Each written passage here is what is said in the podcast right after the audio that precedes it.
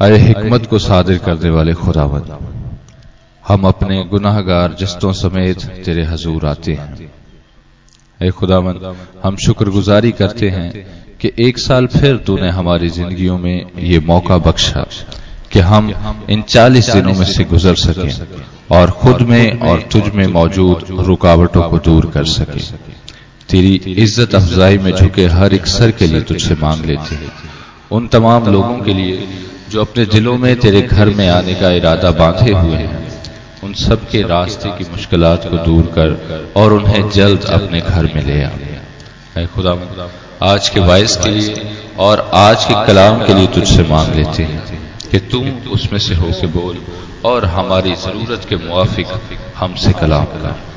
तेरे बेटे, हमारे इकलौता फिरिया देने वाले मसीह के नाम आमीन।